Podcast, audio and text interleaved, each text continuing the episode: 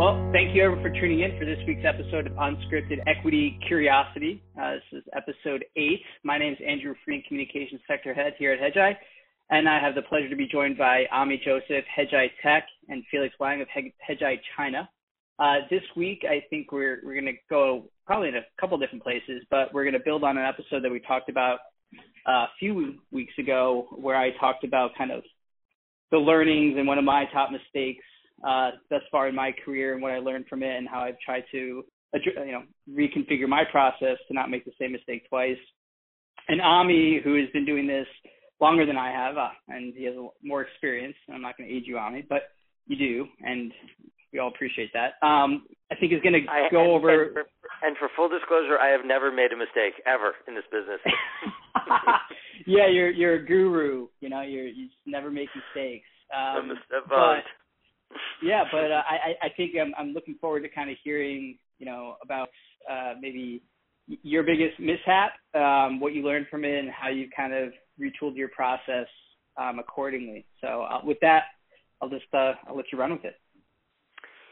Thanks, Andrew. Um, so for those listening, uh, we uh, we previewed the topic uh, just like a few seconds ago before we started recording and I didn't know that I was going to be on the hot seat, and I didn't know I was going to be talking about this, as unscripted tends to be, you know, kind of on the fly. Usually, I get to be in the seat asking the questions, um, which is obviously which is fun for me and easier. Um, but I'm sitting here right now with like a little ash on my forehead. I've ripped my clothing. Um, I've I've turned down the lights, I've covered the mirrors, and I'm basically sitting on the floor. So, um, because as I remember this um, this episode of my life, um, this is like uh, I'm going to tell you all about my worst pick ever. So, so this is you know brings up not happy memories. Um, let me set the set the mood here for a second. So, I I joined Putnam in early 2009 and uh, the market was still like getting eviscerated every single day. And my job at Putnam was I was doing technology, as I have done my whole career, but I was doing all international technology. This was kind of like the first time I was ever really just focused on international technology. And my goal er, early on, when I first got to Putnam, we had some great cyclical trades. Uh, the market, the portfolio managers there were courageous enough to actually follow me into some cyclical names, Samsung and Aixtron and other things like that. But as we went along, I really wanted, my goal was to fill up my portfolio, fill up the portfolio uh, holdings of my portfolio managers um, with names that we could own for a duration, like at least three years, and that we could own in size, and that we could buy more if they dip on earnings, rather than kind of like a cyclical call, like oh everything's bombed out and let's you know let's make a trade. Um, and I started to find a number of these uh, investments, most of them successful. Um, but the first one of them was Longtop Financial Technology. At the time, this was a Chinese software company that was uh, listed on the Nasdaq. Was around a two billion dollar, one point, I think it was one point four billion dollar market cap when we started with it, and it was fully Chinese. All the operations were in China, and what they were doing was it was mostly IT services, um, and, the, and the organization was focused on the biggest banks in China, and they were helping the biggest banks modernize their software. The biggest banks in software had, at the time, this was back in 2010, 2009, 2010, had legacy systems that were not updated and were not current and had breakage and all kinds of other problems. And the banking system, for those who follow China, the banking system is very, very important to the overall economy and to the and to the government as well. So this was kind of like from on high that they had to accelerate their modernization. And Longtop was in a perfect position to benefit. Uh, the company we did tons of channel checks and tons of calls and this and that and whatnot and customers and partners and channel partners and and looking at the stack and everything and they were the leader in the space. They were not the only company but they were the leader by far.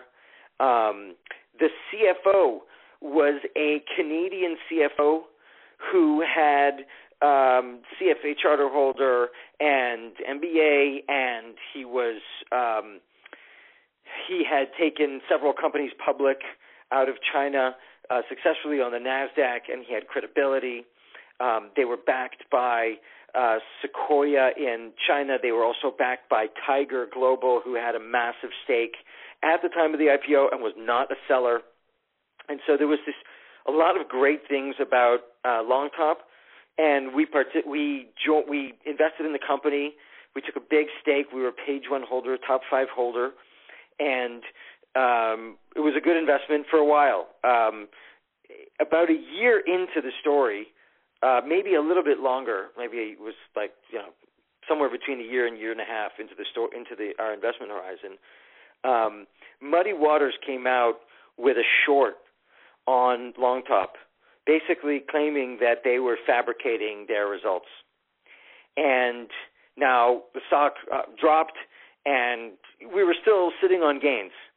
But the first thing I did, oh, I spent all that time working on, you know, how to validate, verify, etc.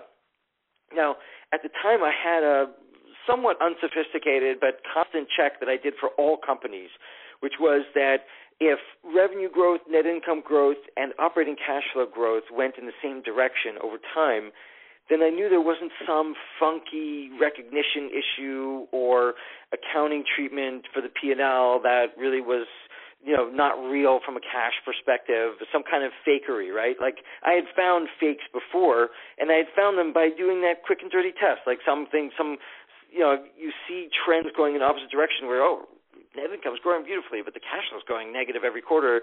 You know at some point if those things don't marry um they can be they can be caught up after multiple quarters but as long as they go in the same direction over time and i had found fakery before that way and that passed the smell test with Longtop. And we got on multiple calls. I was probably spoke to the CFO every other day during this process.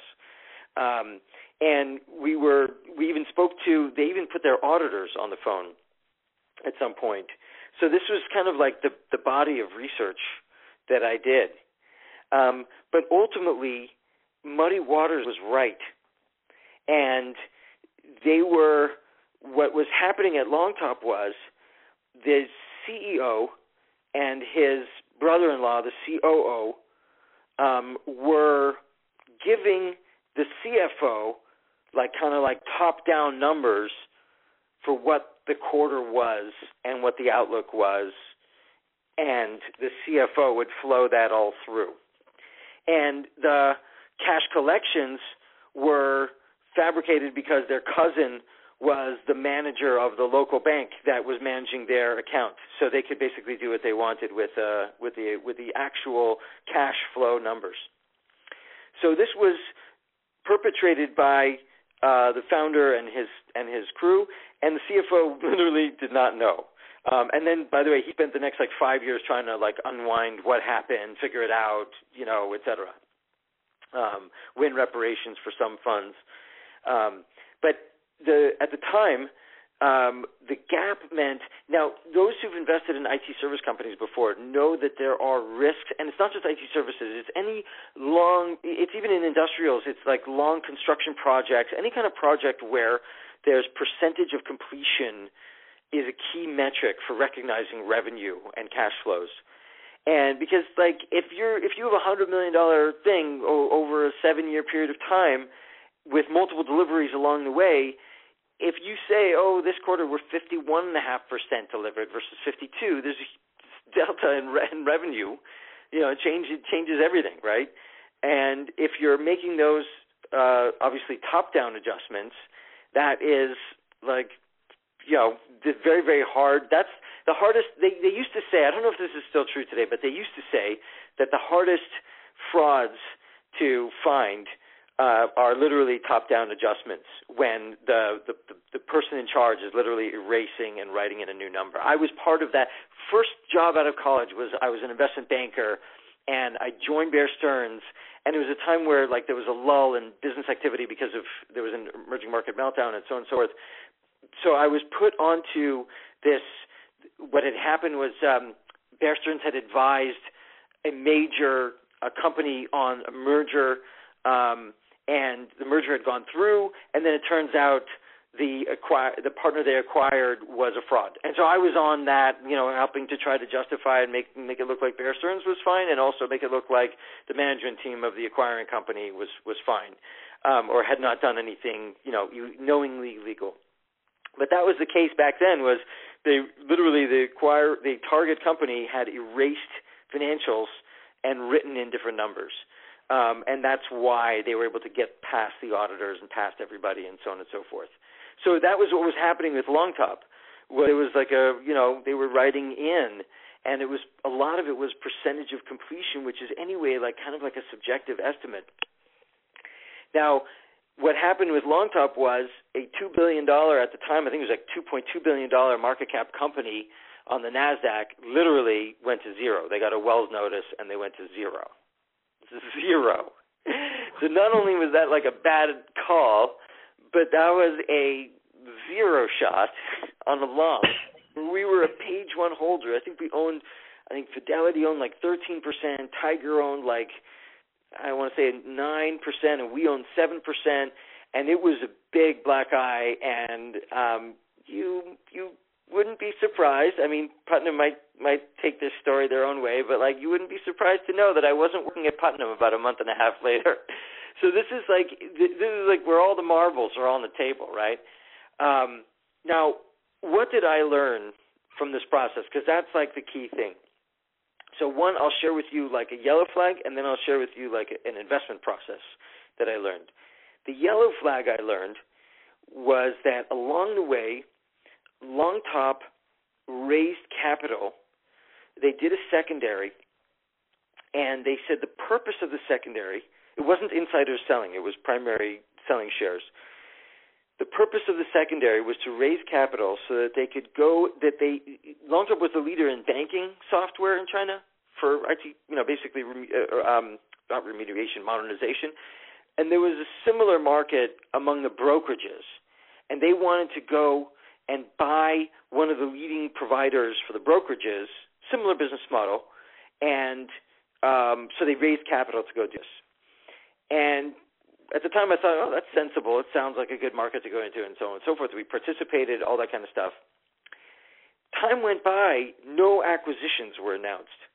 Now they defended them this by saying, like, oh, well, these companies were, you know, are very the valuation is very expensive right now. We're waiting. And the more the more time that passed, the more I found this to be a yellow flag because capital if you're a public company capital is available you can raise capital when you need to there's a lot of different ways of doing that if you're literally closing a deal then you need the capital. If it's like a year or two away you should not be raising capital. It's a yellow flag. It makes me now whenever i see that it makes me wonder like what's going on here? Does the company is the company's cash burn different from what the the financials actually show uh, is one question pops into my head. Or two, do they think their business over the next year will not be so cash flow rich for some reason that they haven't shared with all of us that they feel they need this backstop of cash? So that's kind of like a yellow flag that that when I look back, what could you know what I've seen differently that maybe was like a signal point for me to to to kind of like take a fresh look at Longtop. Um, and then the investment process part, I'll say. Um, is this if there's smoke around a company, don't walk, run. Because there's so many other fish in the sea. Like Longtop, the, the the drama with Longtop. Forget about losing my job, but like the drama with Longtop took was was unfolded over many weeks. It might have been two and a half months of my time being on the phone with the CFO, being on with the auditors, calling this one, talking to that one, talking to the Muddy Waters people, the new report coming out, hearing about the financial transactions on the side, all those things. I couldn't at the time do the rest of my job, which was, you know, maintain, monitor, analyze, come up with new ideas, all those other things. And it was so so much drama and so much like debate that it would have just been better to just walk and even if we were taking a loss on the position, just take a marker and move on. There are other things. So if there's ever like accounting scandal and those kinds of things, I my view is there are so many fish in the sea. Just move on. You, you, um, you know what I you know what I call that? I, I I think about that a lot. Like it's like what's your return on brain damage? It's brain damage. That's right. you know, it's just like what's my ROI? Like should I you know, um, yeah, it's like do you spend like three months trying to defend this position and like for something that may not work out in the end, or do you just allocate capital and your time elsewhere? I think it's a it's a very important question that everyone I think has to to figure out at some point. That's right, and and um, I think maybe the signal is also like just when you're spending too much time on an existing position trying to figure out because it's down, you're down and you're kind of trying to figure it out. It's just it it it really does wrap you up and makes you unclear. Makes you it, it takes away your ability to uh, find new ideas with clear signal and to populate portfolios because all anyone wants to talk about is what's going on with this Longtop. It's down another 10% today, or hey, it's up 7 today. Do you know why? Or like whatever it is, you know. So there's it, it just creates that volatility around equity research creates this issue. Um, there are other like accounting ways of sort of from the outside validating um, methods of of recognition. There's there are definitely other like tricks of the trade, but in the case of Longtop, because there was a, I mean, literally they fooled the CFO. Um, that was one where like it, it was it was really just I could not have figured it out before. But once uh and the way Muddy Waters figured it out by the way was they were doing channel checks and they heard from someone who works at the bank at the local bank who manages the Longtop account who said, you know, basically pointed out that like there's a little bit of fiction in that. Um so anyway, so that's kind of the the Longtop story uh, and that was so so so so what's what happened? So what what what's this company? Is it is it? I mean, you said it got delisted, so it probably doesn't exist today. But like, it does not mean, exist. Got it. Did it? Does the so the company just went away, or was it get like did the technology get absorbed by another entity, or does it? I tried to I tried to figure that out. Um, my guess is that the operations were absorbed, um, but I don't know by whom and I don't know where they reside today. Yeah, I, I it's a good question, and I never figured it out. Yeah, I probably so, could know, think of I probably could think of ways of figuring it out now. And by the way, one of those things is that is that today, like I'm also a short seller, whereas back then I was a long only, and I had only been a long only.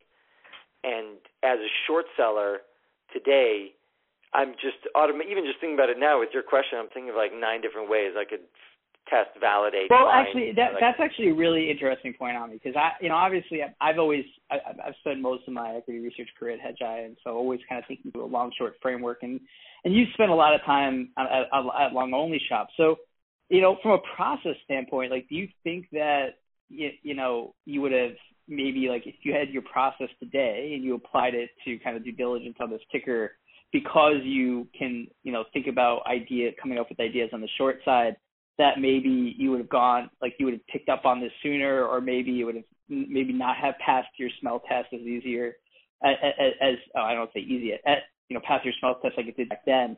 Um, you know, I'm just kind of curious, like as you make that transition, as you have made that transition and think about short selling versus being long only prior uh, previously. Yeah, I I think that um I think maybe like yes, if I had had a mandate to find shorts, um, then maybe it's this is extremely hard to do. By the way, um, like emotionally when you're yeah, when you're yeah. invested long and not just like as a trade, but you're invested in like saying like this is a two billion dollar company going to be a seven billion dollar company someday, and you have your whole firm is long the stock, even you know everyone you know is part of it and people have all bought on board brought on board and everyone's everyone's met the management team multiple times and so on and so forth and it's very hard to like turn around and be like nope we're shorting and people are still long on in your firm. It's very hard emotionally to make that uh a switcheroo. Uh but maybe if if I had had that mandate it's hard to know uh taking what I have now yeah. to, to back then. Um but one thing's for sure, I definitely I definitely enjoy my process more today than I did then. I I still I still look back at that pro- that process. Basically, is about when you're at a mutual fund. It's about finding great business models, great business models, good management teams. Go, and then you can then you put the rest of the numbers in there, right? It's like large potential market, disruptive product and technology, positive reception of the product, things like that. But I think like you know over time. um when you're also looking for shorts, you know what you know what fails. You start to look for what fails. Also, maybe it makes you a better long investor too, because you really kind of know when something isn't a good short. That's also a good indication. Yeah, I was actually gonna I was actually gonna say that um, you know about when you can have a short mandate, it, it makes you, you're you know a better investor on the long side because it, it helps optimize that decision making process, right? Like it's it's you know like I'll get like do I like if I if I have the choice between two cable companies, right, or like two internet companies, yeah, you know both have similar exposures, similar business models, but you know different use cases um, from a consumer perspective. Like which one do I want to go long and why, right? And you know I think having that framework allows you to just build more conviction in your top longs because you know why you're not short it, and you also know why you don't want to be long the com- you know the competitor in the space or the number two or the number three, right? And so it just gives you more conviction in terms of what works and what really doesn't work. I, I think. I mean, I've I've noticed that, and I've actually noticed that like across a lot of the analysts at Hedgeye just over the years is that like you know we we like in terms of our wins like we we typically like our our longs like top longs usually work like really really well the ones that everyone's like pounding the table on. And i think it's a function of part of that that process right? Because it it's just it's like the process of elimination right? And you're just always focusing on what the highest return opportunity is both from a you know research perspective and you know like we said brain damage perspective as well yeah, it's um I I think being a two-way investor is very important because you don't ignore signals and and in fact you're you're hunting for them because you're always looking for for good short ideas just as much as you're looking for good long ideas. Yep.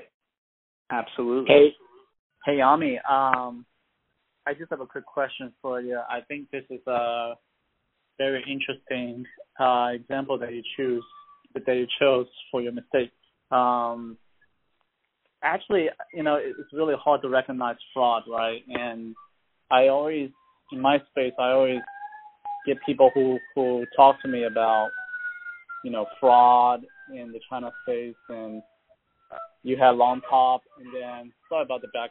Someone, That's okay. Um, and then we had Luckin, we had Luckin Coffee the last couple of years. Um, but I, I was curious if um, if this company actually bounced back. What I mean by that is, um, in other words, like Luckin right now, for example, is traded on the pink sheets, but it's still operational. Like they're still selling something, right? And people are going in and buying tea and coffee. Um, I guess it may be a little bit different for a finance company, but I was just curious, did did the company shut down uh, permanently after this fraud was um, discovered? That's my understanding. Um, okay. That it that it shut down uh, permanently. Um, but you know, I um, there's I want to mention in the China context um, the um, you know after I left uh, Putnam, um, I had my own business and I was working for uh, multiple different um, hedge funds and and also long-onlys as like a outsourced senior analyst. It's essentially the same job I was doing before, but now also starting to look for shorts and serving hedge funds who are like some amazing hedge funds. I learned so much from them. Um, and one of the shorts I found, uh, Felix, was that in the um, period of it was like 2013, 2014, that um, Lenovo had so massive Chinese company had had basically hidden uh, debt on its balance sheet, um, which uh, had covered up losses in the 08, 09, and and beginning of 2010 period, and it was a massive amount of debt from its parent. um, like that they owed it was intercompany debt, but they had basically covered it up. So it was, it, it's still, it's still. um uh I can tell you like what I how I found it. basically was you know anyway I that's maybe another another time but um I think that these things can can frame up great shorts and I'd be happy to talk to you anytime about China. I'm sure it's a lot better today, or at least I'm told it's a lot better today in terms of accounting um, in China. And um, but if you want to talk about signals to look for and, and thing tricks tricks of the trade I've found before, like I'm happy to give you what I know, and then and then I would actually probably in your shoes probably worth like building on that, and not not not to castigate like an entire you know nation of people. It's just more like it's kind of like almost like an accounting fraud is most often I think a, a, an entrepreneurial mistake, like where people the entrepreneur is so used to um, you know trying to pull the cord to the plug. Do you know what I'm saying? Like an entire time of an entrepreneur's life, they're always trying to pull cord to plug, and there's always a distance there and the question is like, can you can you you know can you can you make it to the end there and just basically tell people where where you'll be in six months instead of like where you are now? And there's something something about that that's very generic to entrepreneurs, and I think that well, happens a lot. It, it's not a lie if you believe it. It's not a lie if you believe it, Ali. So. right. Also true. Right. Right. Yeah, that would be fantastic. Maybe for another episode, we can talk about what you uh, heard on the Lenovo front. Yeah, it's unfortunate, you know, in in the China space, it's kind of synonymous with fraud lately, just because there's a couple of you know highly controversial names. I won't name them, but everyone knows them. That's been widely shorted. Um, ever since Luckin happened, I guess people are looking for frauds. But I would just caution, you know, there it's a very there's a lot of great channels in China, right? No one's dumb right? But um, the regulators know what's going on, um, and things change. So, looking, you know, this long Longtop could be just two out of a million cases of potential fraud in China. Um, That's right. I'm just trying to pitch my That's uh, right. Uh, China here, but all, all I'm saying is, you know, when some of our competition try to frame it as a fraud, um, they need to be a little bit careful. It's not just you know going from store to store collecting data. There's particularly for online companies, it's a lot harder to discover fraud. Um, just because again, there's a lot of great channels. There's a lot of information going about, and the China regulators you know have that access to that information. So things may look yeah, a little I bit mean, funky. I mean, if yeah, you look back at the 2011 period, like the Chinese regulators were not celebrating Longtop as a victory, right? This was like a black eye. They did not want this to happen again. Um, so, and yes, I agree with you. Like, you know, the day after you find a massive fraud like Luckin isn't the day to go accuse every other company of fraud because whatever other company out there might have been doing something shady, they're going to clean it up immediately because the scrutiny goes high, and so it's very unlikely that you're going to find something in the quarters that ensue after something like Luckin. So I would agree with you that I think uh, that's probably uh, a, a uh, it's almost like being a momentum investor in frauds. Like there's a momentum more and more people are committing fraud. No it doesn't work like that. That's not how it is. I also agree with you about the like the narrative that i wouldn't run away with the like oh all chinese equities are frauds right? Like i wouldn't run away with that. I think that my experience with accounting um while i was doing kind of international um you'll remember there there there have been even in Japan, which has a culture of like if you drop ten thousand dollars in untraceable bills on the floor, and walk, someone will pick it up and run to you and be like, "Sir, you dropped your cash." Like even in the even in a culture like that, which is like has like an extreme honesty to it, there have been some very very public frauds, the accounting frauds over the last ten years um, in Japanese equity. So it's it's I don't think any place in the United States, of course, many many many many. So I think that. um I don't think any place. I, I don't think there's a need for like a narrative. I do think there are varying degrees of how how cultures treat accounting rules, and so maybe there's a little bit of gray around that. Um, you know, shades of gray around that. I think probably the worst offenders are Korea, if I South Korea, if I could say if I could overgeneralize from my own personal experience, but I don't think there's a need to. I don't think there's even a need for that, just because I just think it's always good to double check on this kind of stuff, and always good to be vigilant uh, on on this kind of thing. But I, I agree with you 100%, Ami, and particularly on your point where if you sense any kind of uncertainty accounting wise, look elsewhere. There's a lot of companies out there. Uh, you know, so that's kind of how I feel actually. Um, because I was looking at one company in my space. Uh, I know we're, we're running past time, but I'll just share this little anecdote.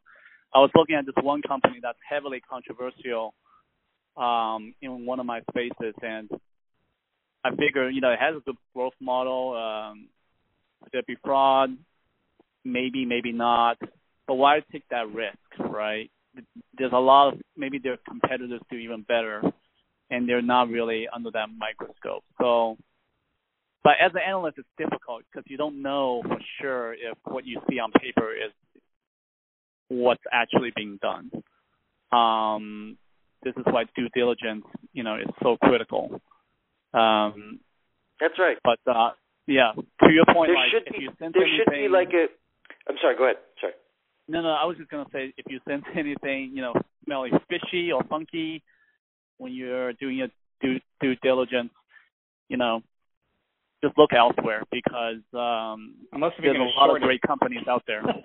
Yeah, you could short it, but it, what if it doesn't turn out to be a fraud, right? No, I know, but I mean, I, I, I, I mean, I, I personally, like, I love like when you can, when you're doing, like, when you're digging in and something doesn't add up, and then you kind of start to go down that rabbit hole. Like sometimes it's a complete waste of time, but other times, like, you just finding, you keep finding, you know, little nuggets along the way, and eventually, like, oh, those are the know, best. I mean, yeah, the. I, and and then like it leads to like this really outside consensus like opinion of the stock, and you're just Yes. sitting there like, how and is everybody? usually yes it's usually like a consensus long that everyone's Yeah. like fallen asleep on and they're just sort of like happy with it. Like i was on Longtop right? Like it, it's just sort of like one of those things that that people yes and then you find that oh my god they've been capitalizing this and instead of you know recognizing it uh, expensing it and you're like what the fuck? They're overstating earnings and ca- and whatever like all this stuff. Like you can find things. It's possible to find things yes. And when you do there's you should attach yourself to it fully and invest all your energy in it because it will be the best call one of the best calls you ever make Yeah, yeah. No, those are and they're fun. You know, like I mean, I think we all always like you know chase. It's like lightning in a bottle, right? Like you just you're trying to find that like that holy like grail short. it's like it can be it, it can be painful and it takes a lot of time because you know and you know it can be often the most rewarding, but um they're they're few and far between. That's that's I guess for sure. Um, but maybe less so in this market. I don't know. A lot of SPACs, a lot of like a lot of SPACs have been going down, going down recently. So you know, a lot of entrepreneurs out there that have probably and used to telling stories and trying to make it to next next quarter in the liquidity side by you know raising another round of VC capital, but you know may not really be suited to be a public company or mature enough. So I think there's a lot Yeah. of opportunity out there. Well, when you're looking Um, when you're looking for frauds, um, think about what are the most important metrics that the management team has either bragged about or sort of promised to public equity investors, right? Like if they've promised that their gross margins will not go down anymore, right? Might be true, accurate for two quarters. But then what happens in the third or fourth quarter, and whatever trend was making the gross margins go down before starts to, you know, show up again. Does Oh, I know, I know, I know one of those. I know one of those. We can talk. about Right. So does the gross does the management Yeah. team start to pull stuff out and put it into OpEx? Do they, you know, like what what do they because they feel they've made the promise and they need to stick to their promise. They they put their reputation on the line, but like it's all you know, the cover up is worse than the crime. Like it's just it's better to just come clean. um, and be like, yeah, we were wrong. you know, like it's just better. It goes down, but you deal with it. Um, covering it up is the worst. So anyway, that's those are the, like in software right now. Um, there's like in the last couple of years, software companies have to because of ASC 606 accounting rules. Software companies have to disclose um, RPO, which is backlog, uh, remaining performance obligations. They've always had to account this way, but they never had to disclose it. And so now they're disclosing RPO, and if you measure the delta between RPO one period versus the previous period, and you add in revenues, you get to RPO billings, basically kind of like a good a good kind of lead indicator of revenue direction and growth.